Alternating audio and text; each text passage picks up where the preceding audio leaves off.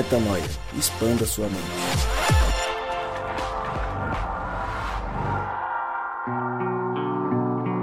Sim, sim, sim, está no ar mais um podcast Metanoia e você é muito bem-vindo ao podcast Metanoia número 254, mais um dia de expansão de mente, mais um dia em que nos reunimos para falar daquilo que Deus colocou em nosso coração. E você, claro, é muito bem-vindo para expandir a mente com a gente mais este dia de podcast Metanoia, mais este dia em que nos reunimos aqui para falar contigo. Sim, para falar contigo. Afinal de contas, toda semana nós estamos aqui para expandir a mente juntos.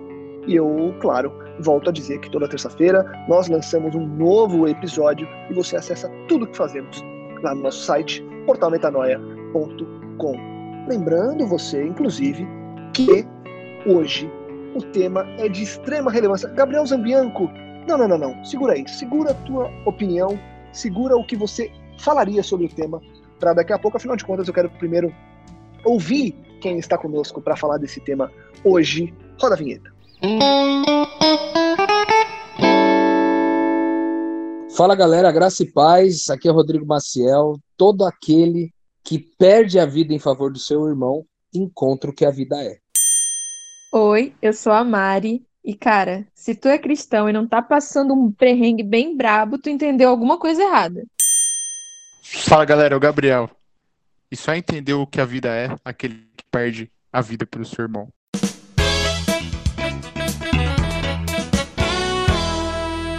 Bom, o tema hoje é quem é o verdadeiro super-herói? E eu queria, antes de contar a história que nós vamos contar hoje, perguntar para você, Rodrigão. Para você, de maneira rápida, tá, Rodrigo? Você não vai ficar agora três horas falando sobre esta resposta que nós vamos concluir lá no final do episódio. Eu prometo para você, Rodrigo. Mas para você, quem é o verdadeiro super-herói? Ô, ô, Lucas, você foi injusto, pô. Nos dois últimos podcasts eu falei quase nada. E agora tô É verdade. todo acumulado aqui para poder responder, caprichado. E você já veio logo me podando. De zoeira. Faz a pergunta Vai, de novo. Eu tô distraído da pergunta. É uma brincadeira, viu? Você tava querendo ganhar tempo e, e deu essa vacilada. Vamos lá. Para você, o que Ah, é? pode colocar é a vinheta, pode colocar tudo, porque quando eu esqueço. Olha o Gabriel atravessando, mano. o- o- Lógico, quando eu esqueço pergunta, eu sou zoado eternamente, seu vacilão. Eu prometo que, Gabriel, nesse momento exato Herói pra podcast, mim é o já cara vai ter é tido uma zoeira. que- Boa, boa. Aí você vai ser meu herói, pronto. Exato, nesse momento do podcast já, ter, já, já terá tido uma zoeira à altura para Rodrigo Maciel. Agora me responda, Rodrigo Maciel, para você, o que é, quem é um verdadeiro super-herói? Cara, eu acredito que o verdadeiro super-herói é aquele que dá a vida pelos seus irmãos. É, a gente aprendeu isso com Jesus, quando ele disse: Não há maior amor que esse do que dar a vida pelos seus amigos, dar a vida pelos seus irmãos. Então, eu acho que todo, é, todo, todo aquele que dá a vida pelo irmão é um super-herói. Boa. E aí é óbvio que é, o tema tem tudo a ver com isso, afinal de contas a gente vai contar a história do pequeno Bridger, um menininho americano de 6 anos de idade, que ficou conhecido por toda esta internet e por todo o mundo por ter é, salvado a irmã de um ataque de cachorro e ter recebido nada mais, nada menos que 90 pontos do rosto por ter entrado na frente deste ataque e ter salvado a irmã. Essa história ficou famosa porque a tia dele contou para o mundo, é, mostrando a foto dele, inclusive. É, se você não viu, procure a foto deste menininho. É, e contando essa história de, de um verdadeiro heroísmo do pequeno Bridger. E aí tem várias coisas que chamam muito a atenção é, dessa história, das coisas que, que o menino falou para a tia e como é que foi esse, esse momento. É, e, e é legal que no relato da tia tem algumas coisas que chamam muito a atenção, né? Ela fala que depois de mesmo ferido, né, o Bridger ele ainda segurou a mão da irmã e correu para mantê-la segura. E aí na notícia que veiculou isso tá entre aspas porque ele contou para a tia que correu para manter a irmã segura apesar de estar com o rosto quase que desfigurado. E aí depois a tia dele pergunta para ele, fala assim: "Ô Bridger, é legal o que você fez, cara, você foi demais, mas por que que você fez isso?" Aí conta que ele respondeu assim: "Se alguém ia morrer eu pensei que deveria ser eu. Ah, para mim o podcast acabaria aí, para mim a gente investigaria a história deste menino e viveria assim. No entanto, da teoria para a prática tem um abismo que é o abismo que nós tentamos construir as pontes para superar aqui no podcast. E eu começo perguntando para você, Mari, já que o Rodrigo já falou e que o Gabriel também já falou, o seguinte: nós sabemos que se colocar na frente de um tiro para salvar alguém, é, se a gente salvar e morrer, vai ter sido o nosso último ato. Nós conhecemos poucas pessoas que fazem isso, por isso que essas histórias ganham tanta, é, tanta notoriedade. Minha pergunta é: o que, que, você entende da vida de quem faz isso, Mari? É, do dia a dia dela. Por exemplo, menino para chegar numa um ser humano para viver dessa forma, a ponto de fazer isso, faz o que durante a vida? A, a minha pergunta é: que caminhada que é essa para alguém realmente entender que, olha, o cachorro vai atacar, eu tenho que salvar porque o que importa é a vida dela, não a minha? É, Lucas. Eu acho que a gente vive num tempo com muito discurso, né? Muito, muita coisa vira, viraliza, muita frase de efeito, né? E até, enfim, hipóteses sobre o que, o que, que é ser um ser humano decente, um ser humano que dá a vida pelos irmãos. Então, eu, sendo bem sincera, é, se eu tivesse que dizer quem materializa isso, com certeza vai estar tá no anonimato, vai estar. Tá, é, não vai estar tá chamando para si a glória, porque vai estar tá ocupado demais, já que tem bala demais, tiro demais físico e emocional para dar conta. É tanta, tanto tiro, porrada e bomba que essa pessoa provavelmente não vai estar tá sendo vista, ela não vai ter tempo para isso. Mas eu poderia arriscar é, lembrando de um de uma cena que eu vi é, foi essa semana, na verdade. Eu estava passando por por um, um distrito, assim, uma rua que tinha muitas, muitas, muito hot dog, muita, muito hambúrguer, várias lojas, assim, de comida. E aí eu vi um pai andando com a filha em cima da bicicleta, e aí ele tava, ele tava falando, não, filha, vai ter janta, o pai vai fazer uma janta gostosa para você, mas claramente ele não tinha dinheiro para comprar. E a criança estava pedindo.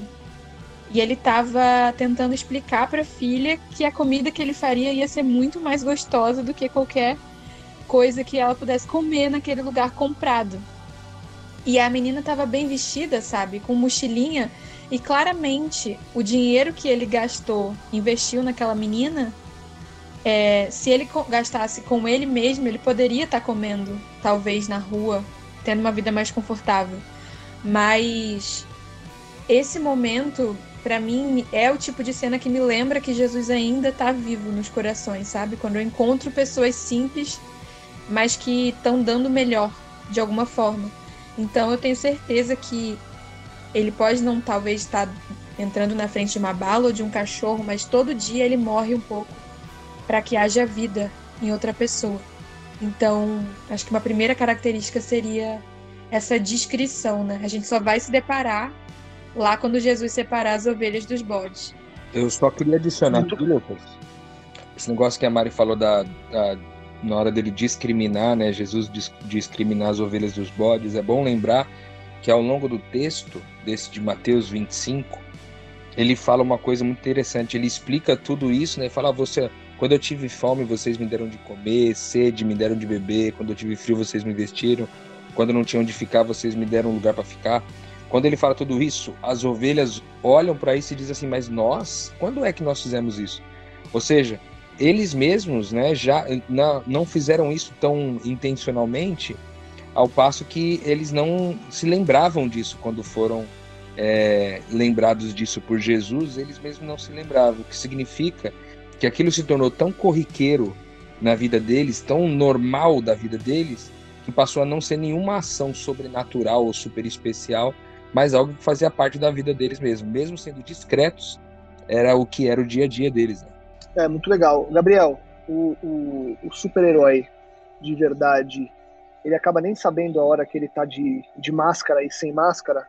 É, é essa naturalidade de você olhar para um irmão e se preocupar mais com ele, é, matar tua agenda pela agenda do outro e assim por diante. Ah, com certeza, né, Lucas? É o que me intriga é olhar essa história aí. Não, não, é, não é reconhecer o menino como um super-herói. Isso aí é, é fácil, né, velho? Porque realmente, tipo, na idade que ele tem, que me foge agora, mas deve ser o quê? Uns sete anos, oito anos, enfim. É... Ele já ter esse tipo de convicção, certeza e atitude, cara, é muito assombroso, sabe? Eu fiquei pensando aqui, ouvindo vocês falar e pensando, pô, o, qual foi a educação que esse garoto já teve? E por educação eu falo principalmente em exemplos de atitude mesmo, né? Carinho, amor e, e, e tratamento para já cravar um negócio assim tão especial no coração dele, né, cara? Porque assim, é, é não é porque é uma criança que nasce bom, sabe? É óbvio que ele, que ele tá sendo um reflexo de Cristo aqui na Terra, mas porque ele, ele já foi, Cristo já se refletiu através de outro alguém, né? E isso aí me deixa muito intrigado, cara, porque é, é, espero que eu tenha esse tipo de atitude. E como o Rodrigo disse, que seja algo natural e que eu já esteja tendo esse tipo de atitude no meu dia a dia, né, cara? Porque assim, a Mari trouxe o viés de que é muito bacana mesmo. Hoje em dia tá ficando mais legal ainda de ver. Algumas coisas estão tomando notoriedade, tem muito Instagram legal, é, razões para acreditar, o lado bom das coisas. E você fica sabendo de muita história, assim, de, de, de pessoas simples que precisam e, enfim, né, conseguem e que se doam e que se, e que se sacrificam por filhos e família, etc. É, mas o que eu acho, assim, sinistro é que nessa característica de herói, que nada mais é do que um amor genuíno de Deus, de Cristo, ou ou o amor na prática de Cristo, eu acho muito louco porque isso tudo acontece nos diversos níveis sociais, né, velho? É, esses dias eu tava vendo, assim, peguei umas de relance, vendo minha esposa comentar e tal, saiu um, um documentário, enfim, da, da do Sandy Júnior, sabe? Pô, dupla famosíssima, e, e a minha concepção é de que Sandy Júnior Cara, sempre tiveram tudo porque quatro anos os moleques já eram filho de pai rico e já eram tiveram sucesso que eu nunca vou ter na vida, enfim. E aí você começa a ver a história deles e você vê que foi sof... tiveram percalços e sofrimentos que, óbvio, né, não foi de conforto, né? Não foi de falta de dinheiro, mas foram outros tantos. E você vê um, um, um grito de liberdade do Júnior quando a Sandy se sacrifica para que ele assuma é, é, uma visibilidade, quando todo, to, durante todo o início de carreira foi o contrário, é, isso me explode a mente, cara, porque eu falo assim, cara, Cristo, ele está em tudo, em todos. Então, tipo, não, eu quero dizer é o seguinte, não é porque às vezes o, o perfil do público que escuta a gente não é não é de pessoas super humildes, super né, é, paupérrimas, enfim, é um perfil de uma galera mais, sei lá, tô, tô chutando aqui, né, uma classe mais média, mas Deus, Deus te oportuniza da mesma forma a salvar os outros, a se sacrificar, e a beleza é essa, né, cara? A beleza é você ser herói, como você disse, Lucas, estando de máscara ou não, né, cara? Tipo, a questão não, não, não espere para se jogar na frente da bala, porque quando o pipoco acontecer, você vai pegar suas coisas e sair correndo, entendeu? Você já tem que se formatar no dia a dia para que para que isso, para quando acontecer, você de fato se jogue, independente das suas coisas, independente daquilo que você, né, que você seja um herói, porque um herói ele é construído, né, cara, não é do dia para noite, né? É uma caminhada. E aí eu, e aí eu queria emendar uma pergunta para vocês do seguinte, ok, é, talvez eu saiba a resposta, mas eu acho que na minha cabeça veio a pergunta, é bom a gente emendar aí um roteiro é, racional, é, evolutivo, né? É, e aí a minha pergunta evoluindo no tema é a seguinte: eu entendo e concordo com o fato de que eu não tenho que é, eu, eu, talvez esteja sempre muito preocupado com o que está acontecendo é, e aí eu não tenho tempo para ficar olhando. A minha questão é como é que eu valido o que eu estou fazendo. Então, quando a Mari falou, você mesmo falou, Gabi, acho que o Rô também falou aí um pouco é, do lance de sermos heróis invisíveis, heróis que porra, eu nem sei o que eu tô fazendo, na verdade. Então, assim, eu fiz mesmo, que é o lance das ovelhas virarem para Cristo e falar, peraí, mas eu fiz isso? Opa, eu, é comigo mesmo? Ok, é, a questão é, como é que eu valido isso? Como é que eu sei que o que eu estou fazendo está gerando frutos em, em detrimento da minha, da minha não observação disso? Cara, é uma pergunta muito boa, porque isso me lembrou até um verso que Paulo escreveu, não lembro onde está, vai o nosso localizador de versículos aí, Gabriel Zambianco. É, mas ele fala que ele não conseguia julgar a si mesmo. Só Deus poderia julgar, porque nem ele tinha 100% de certeza, ele tinha um bom indício. Mas eu sei que é uma resposta até um pouco clichê, mas acho que já falei sobre isso no podcast, que o ser humano ele é enquanto ele é enxergado. Eu preciso ser visto pelo outro para existir de algum jeito. É, então é, é realmente tendo alguém para te lembrar, alguém que foi ao inferno contigo e voltou, alguém que foi alimentado por você recebeu água de você. É essa pessoa que vai te dar o feedback na caminhada. E não tentar você delinear teu merecimento, porque senão a gente vai cair, inevitavelmente, numa religiosidade por obras, em que você vai começar a calcular o que você faz, entendeu? Então, eu acho que esse caminho não é bom. É sobre ter a certeza de que se você está fazendo, Deus está mandando feedbacks, de algum jeito, na frequência necessária para você não desistir. Eu queria citar algumas coisas, Lucas, até um pouco distante da tua pergunta, mas acho que vai fazer sentido para complementar é, de valorizar um pouco o seguinte: o que leva uma criança como essa a ter um, um instinto, né, como esse de defender a irmãzinha, né? Você viu que a resposta dele foi sobre eu achei que que eu deveria passar por isso, não minha irmã, né? E aí você vê que ele não calculou, ou talvez até tenha calculado, o risco do seguinte: ele estava disposto a morrer, mas não calculou o preço de talvez ficar vivo com uma cicatriz gigantesca no rosto. E aí eu acho que essa é uma pergunta que fica para nós assim, nesse, nesse, nessa proposta de você salvar a vida de alguém, você corre o risco de não morrer e ficar com sequelas. Isso, é, qual é a diferença disso? Porque eu, se eu dei a minha vida e morri por alguém, é, beleza, acabou minha existência ali, é, agora é só a eternidade, beleza. Agora, a outra possibilidade é ficar com prejuízo definitivo, talvez para o resto da minha vida. Né? De, já, de muitas pessoas passam por isso constantemente. Às vezes lá o bombeiro que entra numa num incêndio, cara, e o cara sai queimado e o rosto dele vai ficar deformado pro resto da vida. E muitos outros casos, né?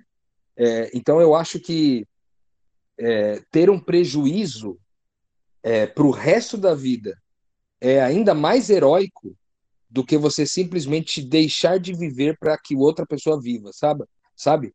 Porque você vai ter que lidar com a emoção disso agora. Esse menino vai ter que lidar com isso. Vai ter que lidar com a rejeição na escola. Ele vai ser sempre muito aplaudido, mas vai ser sempre rejeitado. Putz, isso é muito verdade. Isso é uma metanoia que eu tive até aqui no programa. É... Eu ouvi isso, não sei quem falou que morrer por alguém é difícil, mas o que é realmente muito doloroso é viver por alguém. E a gente vive num tempo em que existe um charme depressivo em você desejar a morte, né? Sem você, sem aqui que entrar na questão da saúde mental e da seriedade da doença, tá na moda, né? A gente ficar na fossa e desejar morrer e memes sobre isso, mas ninguém fala que realmente o BO é ficar vivo e dar a vida vivo. E, e desse caso aí, por exemplo, dar a vida vivo, é, carregando um prejuízo que pode ser para sempre, né? Talvez com os melhores profissionais aí de cirurgia plástica, que talvez fiquem é, bem sensibilizados com a história dele, é, talvez eles possam ajudar e minimizar os prejuízos, mas pode ser que os prejuízos fiquem lá. Porque tem muitos, como esse garoto, que fazem isso também todos os dias e não tem o, o, mesmo glamour, né? Não é americano, não é branco, não é muitas vezes não é, é, elitizado de alguma forma, é alguém que vai ser esquecido por todo mundo. Mas o prejuízo vai ficar lá, né? E aí eu penso no, no quanto e, é, a educação dos pais acaba contribuindo tão significativamente para isso, cara, é, porque Agora, é, todo o trabalho do, desse pai, dessa, dessa mãe ou dos parentes que estão à volta é, sobre manter a, a, autoestima desse garoto, né, ajudar ele a entender quem ele é, para levar isso para o resto da vida, vai ser um tremendo um trabalho difícil. Mas eu acho que fica um paralelo para nós que é nós recebemos uma educação a respeito de salvar a vida dos outros, né? Quando a gente vai, por exemplo, ali em Atos, no capítulo 2, versículo 40, fala sobre salvar uns aos outros. Ele fala: salvem-se, salve uns aos outros dessa geração perversa. Está falando para que a gente contribua com a salvação das pessoas de uma geração que só pensa em si mesmo, de uma geração que só pensa no próprio umbigo, que pensa de forma perversa, que a mentalidade é perversa, de forma a fazer do seu estômago o seu Deus, né? das suas próprias necessidades, vontades e desejos do seu Deus. Então, quando a gente é, vive por alguém, como a Mari disse, até carregando prejuízos por isso, né? Porque eu acho que talvez o maior prejuízo de viver por alguém é justamente deixar de viver, né? Talvez a melhor forma de morrer seja dar a vida por alguém, não sei. Mas isso não tira, não rouba do menino esse gesto heróico, muito pelo contrário é, endossa ainda mais, porque ele não morreu, mas vai carregar um prejuízo para o resto da vida, que vai lembrar até onde ele foi por amor à irmã dele. E eu acho que isso é um dos motivos, inclusive, de Jesus ter voltado com as feridas nas mãos. Pô, você acha que Deus, com todo o poder que tem, ele não teria condições de fazer sumir aquelas marcas na mão? Eu creio que sim. Se ele tem poder para curar um leproso, para fazer alguém que é aleijado levantar, ele teria condições de curar as próprias mãos, curar a lateral, né, onde ele foi ferido. Ele poderia curar. Agora, por que, que ele não fez isso? Né, eu acho que isso carrega um símbolo de até onde ele foi para dizer, para ensinar o que o amor é. Né? Então, é maravilhoso demais o gesto desse menino, porque agora ele carrega para o resto da vida uma história para contar de um Cristo, de um pequeno Cristo, de um Filho de Deus, que deu a vida, não somente é, a vida é, a, na, na, materialidade da coisa, mas também é, assumir um prejuízo para o resto da vida por amor à irmãzinha. Quando eu perguntei do lance de validar, a Mari falou que é, Deus sempre sempre entrega essa validação junto, né? A gente sempre percebe. E aí é, eu vou reforçar a pergunta agora, talvez com a resposta na mão. É, no fim das contas, sempre que eu dou a vida por alguém, é, alguma cicatriz é deixada, né? Rodrigo, Gabi e Mari seja lá qual for. Então, se eu olhar para trás e ver um, uma vida de cicatrizes, é porque essa vida está realmente valendo a pena. Será que dá para ir por aí? É, ou, ou, isso já vira quase que um papo é, masoquista de buscar cicatrizes? Ou é, ou é inevitável? Quem está dando a vida por alguém vai carregar algum tipo de sinal e cicatriz aqui para frente? Ah, cara, eu acho que carrega sim, sinal e cicatriz, velho. Não tem como você. É, assim, nem faria sentido, né, se eu encontrasse alguém a quem eu vou dar a minha vida de forma que é uma vida tão igual, tão perfeita a minha, que eu não vou precisar abrir mão de nada, né? E aí eu não vou ter cicatriz nenhuma. Então, acho que não faria sentido. Eu acho que o fato é exatamente a gente acabar, a gente se sacrificar por pessoas nas, nas suas singularidades, né? Então, eu abro mão da minha singularidade, daquilo que, que em tese seria meu por direito, mas na realidade, pelo viés de Cristo, eu concedo o direito ao outro, né? Então eu reconheço o Cristo e o direito no, no outro, né? E você estava falando, Lucão, é, a sua pergunta lá inicial, é, você citou que quais são os frutos, né? Como a gente reconhece os frutos e tudo mais. E eu acho engraçado o seguinte, cara, que essa, essa história de frutos, ela está muito atrelada é, à nossa consciência de religiosidade, de cristianismo, enfim. E isso, na real, teria que ser a cereja do bolo, né?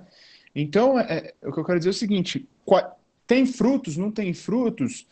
Na realidade, isso para mim é como a Mari disse, não, não é para massagear minhas obras e o meu eu, né? Tipo, independente. Talvez Deus me deu a resposta de, ó, minha graça te basta, ou olha, isso daqui está acontecido. E muitas vezes ele, ele te proporciona, né? Ter conhecimento de pessoas que que às vezes chegam quando você está mais desanimado e, pô, oh, legal lá o metanoia, eu gosto quando você tá, entendeu? Então você fala, pô, tá tendo alguma relevância no reino de Deus.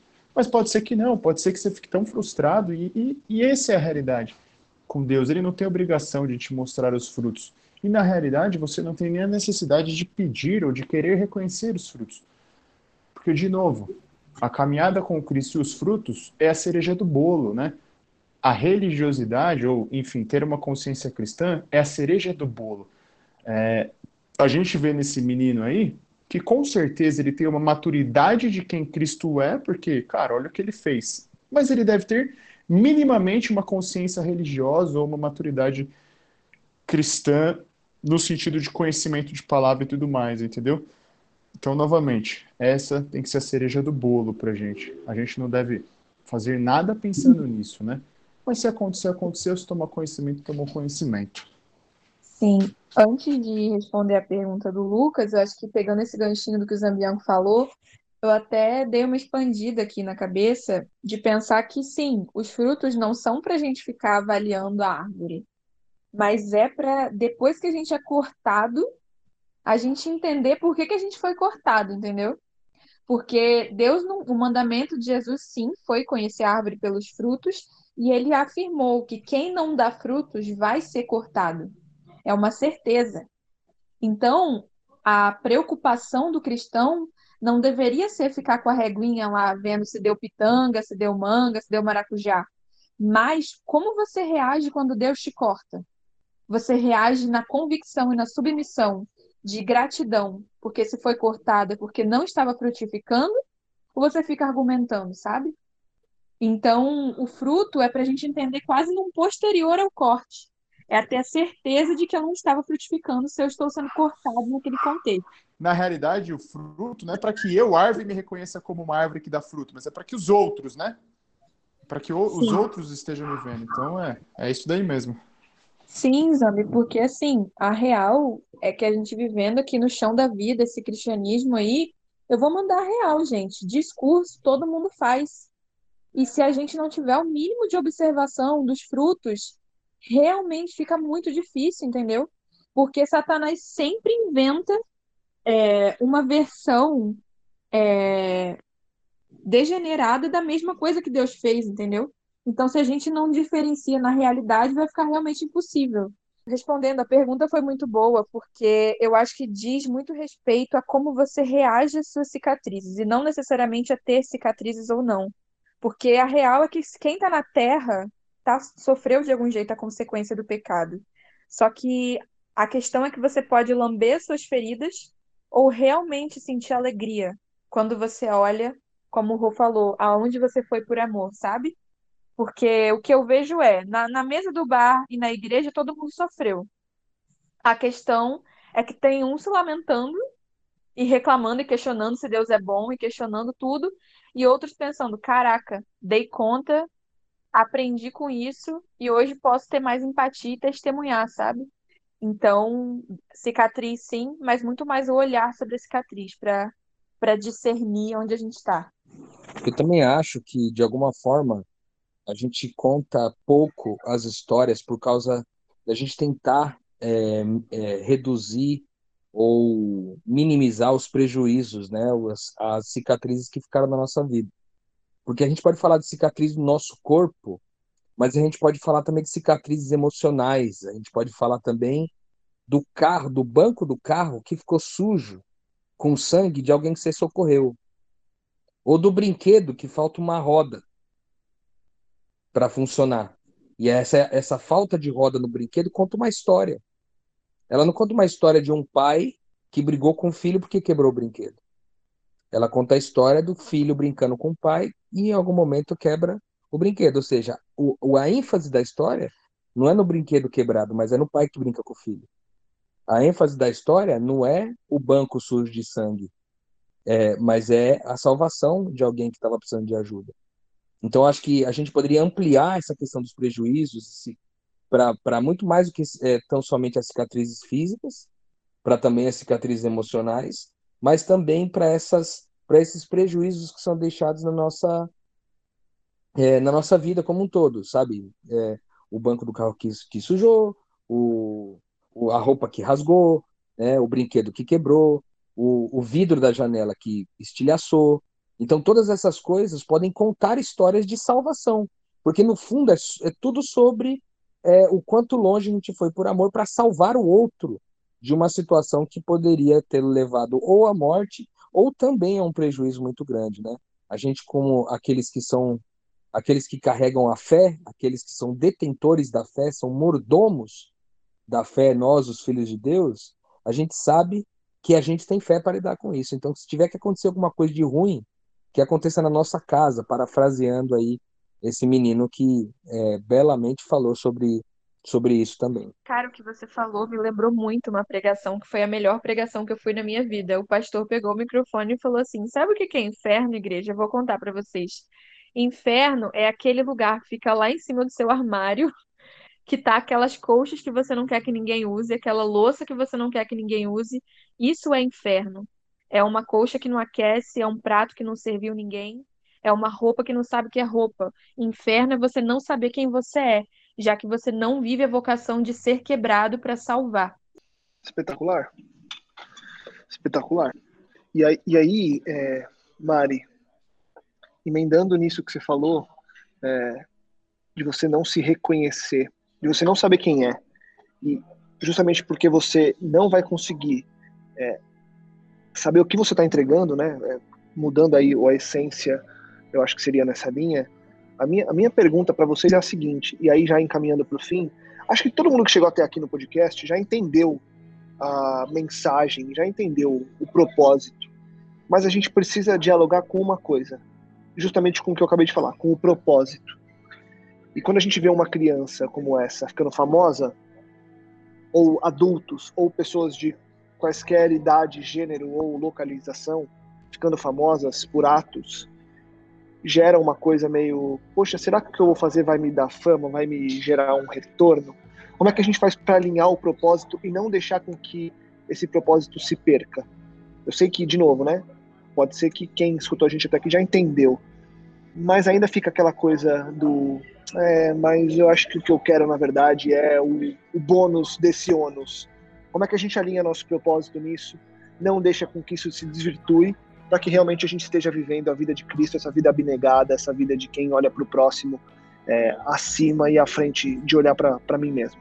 Parece fácil, não, na verdade não parece fácil e não é discernir isso, mas só me vem a palavra, à mente a palavra constância. A real é que Satanás não consegue fingir por muito tempo ser Cristo, não, porque não dá conta. Quem tá nessa aqui pela, pelo resultado disso, o, benefício, não aguenta duas semanas. Entendeu? Não, então, até, até perdão, Mari, de cortar. Até porque o benefício disso, tipo, é o que a gente tá falando, é muito irrisório, velho. Beleza, o moleque lá, se ganhar, vai ganhar lá o, o escudo do Capitão América. Mas, cara, o que o Rodrigo falou, tipo, ele vai ficar com uma cicatriz pro resto da vida. Então, no reino de Deus, o benefício na caminhada terrena nunca vai ser maior do que o ônus, velho. Você sempre vai perder mais, entendeu? Agora, é. pensando em você, agora, se você pensar expandir ao, aos outros, a tudo que está acontecendo, a toda a propagação do reino, cara, aí é incontável o bônus. Mas o bônus não é seu. Por exemplo, a visibilidade, a notoriedade que, que a história desse garoto criou não é bônus para ele. Porque, velho, o fato de eu saber e me tornar alguém melhor não gerou nada para ele. Pelo contrário, ele tá com a cicatriz lá, entendeu? Então, quem entra pelo bônus, quem, quem acha que o reino de Deus vai dar bônus, esquece, velho. Esquece, porque só quem morrer vai herdar. E quando a gente fala herdar, é herdar na certeza de que há algo depois. Entendeu? Porque aqui nessa terra, esquece. É assumir o prejuízo. Tipo, é entender que, cara, é, eu vou abrir mão do meu emprego para viver, me dedicar a Cristo, prejuízo. Eu vou continuar aqui e tentar tentar equilíbrio, prejuízo. Eu vou para missão lá na, na, onde for, prejuízo. Tipo, não tem, cara. Não tem ma bônus maior. Deus te dá pequenos privilégios, pequenos mimos, exatamente para que você consiga manter a constância que a Mari falou. Porque somos falhos. Porque se não fosse Deus te dando esse suporte de pequenos mimos, pequenos fôlegos, sabe? Tipo, pô, continua, continua na caminhada. Continua... Cara, a gente não ia aguentar, entendeu? Porque Satanás tá aí, o bichão tá, tá nervoso e ele não é tonto, né? Ele é bem ligeiro, ele te quebra do começo ao final. Então, se não é Deus te dando esse suporte aí, velho, esquece. E também é importante, gente, que julgar a motivação, se a gente não julga nem a nós mesmos, quanto mais o outro. Não cabe a nós ficar olhando, Sou julgando a motivação do outro. Dane-se se o cara tá ganhando milhões, dane-se se o cara não tá ganhando nada, se o cara tá com seguidor, se não tá. É problema dele e de Deus, entendeu? Então cada um julgue a si mesmo. Se for honrado bastante, julgue a si mesmo, que é, que é muito mais fácil julgar o outro do que fazer essa autoanálise, né? Pois é, é, eu eu acho que tem uma coisa também que, que fica forte para nós assim nesse fim de podcast hoje, conversar sobre esse assunto de prejuízo, sobre as motivações, sobre o propósito, né? É, o quanto que a gente pode se perder nisso e o quanto que se a gente for calcular na real aquilo que a Mari falou, o cara não aguenta. Velho. Eu me lembro que teve uma vez que me fiz uma pergunta, cara. É, quando eu já tinha, enfim, tomado decisões importantes sobre minha mudança de carreira, de dedicar-me a minha vida em tempo integral para o reino de Deus. E teve uma vez que eu estava pregando o evangelho para uma pessoa e essa pessoa simplesmente assim, ela, ela diz ela disse que entendeu tudo, ela creu em tudo, mas ela não mudou a vida em absolutamente nada. Ela continua a vida igualzinha. Ela creu na parada, mas ela não mudou absolutamente nada. E aí eu fiquei me perguntando assim, falei, cara, se essa pessoa entrasse no céu assim, se ela fosse pro céu, fosse salva, Deus desse a eternidade para ela tudo direitinho, eu ia ficar mal com isso, cara. Porque, sei lá, você parece que, tipo assim, você tomou um monte de decisão difícil na sua vida e a pessoa não tomou decisão difícil nenhuma. E ela tomou o mesmo destino que você, tá, tá bom para você. E durante um tempo foi difícil para mim responder essa pergunta. Hoje eu tenho mais paz para responder ela. Porque para mim hoje eu entendi que é, tudo no reino de Deus é sobre privilégios, né? não sobre é, aquilo que vai nos separar, mas aquilo que vai dar privilégio para nós de experimentar uma coisa aqui que já poderia ser experimentada antes até aqui do que lá, né, na eternidade.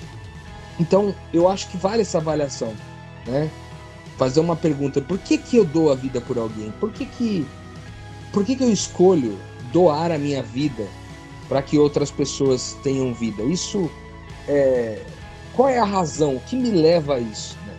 Hoje eu posso assegurar que isso para mim tem a ver com, com esse lance da identidade, de quem eu sou, porque doar vida é quem eu sou, mas também tem muito a ver com isso, de que é saber que eu tô uma vez que eu entendi esse privilégio, eu estou vivendo esse privilégio, isso não me faz diferente em nada daquele que escolheu viver diferente. Ou seja, não é por mérito, né? Não é por querer tipo um espaço, um, um local privilegiado lá do mestre, assim como como foi um, os discípulos lutando pela cadeira principal, quem vai ficar no lado direito, quem vai ficar no lado esquerdo do mestre, sabe essas coisas são muito pequenas para nós que entendemos a participação que nós temos em quem Deus é.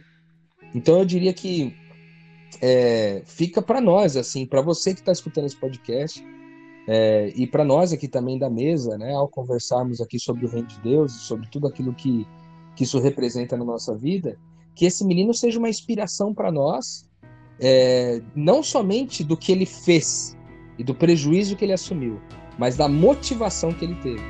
Porque é sobre isso que nós seremos julgados, sobre nossas motivações. E como Mari e Zambianco disseram aí, só quem pode julgar as nossas motivações é Deus, porque só Ele vê o que está dentro do nosso coração. Mas na prática, o que fica de inspiração para nós, mais do que a atitude, é a motivação do garoto, que ficou claro nessa frase que disse: Eu entendi que se tivesse que alguém morrer, que seja eu, né? E que a gente possa usar dessa frase uma tônica da nossa vida. Se alguém tiver que ficar doente, que seja eu. Se tiver que morrer, seja eu. Se tiver que ficar pobre, seja eu. Se tiver que perder um parente, seja eu. Porque eu tenho fé para lidar com isso. Eu conheço a eternidade, eu vivo na eternidade. Então que não seja é, somente de discurso, de teologia, de campo das ideias a nossa teologia, mas que seja de chão da vida, que a gente experimente ela no nosso dia a dia. Muito bom, Rodrigão. Muito bom, Mari. Muito bom, Gabi. Acho que é isso que fica, né? É, é conseguir entender é, as nossas motivações, e saber que o que é esse real heroísmo da vida, quem nós somos e para que que nós somos planejados para estar aqui, né? Acho que fica a reflexão e fica, como a gente disse aí, a autoanálise para entender se nós estamos nesse caminho, se nossa vida está gerando esses, é, essas cicatrizes e esses sinais. Muito bom, senhores. Expansão de mente gigante hoje. Obrigado, Gabi. Obrigado, Rô. Obrigado, Mari. Para você que nos escuta, espero que você também tenha, tenha expandido a mente e que a gente consiga continuar evoluindo semana após semana para nos parecermos cada vez mais com Cristo. Que a gente seja um ser humano que realmente se doe pelo próximo. Semana que vem a gente volta com muito mais metanoia, mas é claro que eu não poderia deixar de falar para você compartilhar, divulgar e ajudar que mais pessoas é, expandam a mente, como você também fez hoje. Semana que vem a gente volta com muito mais metanoia. Metanoia, expanda a sua mente.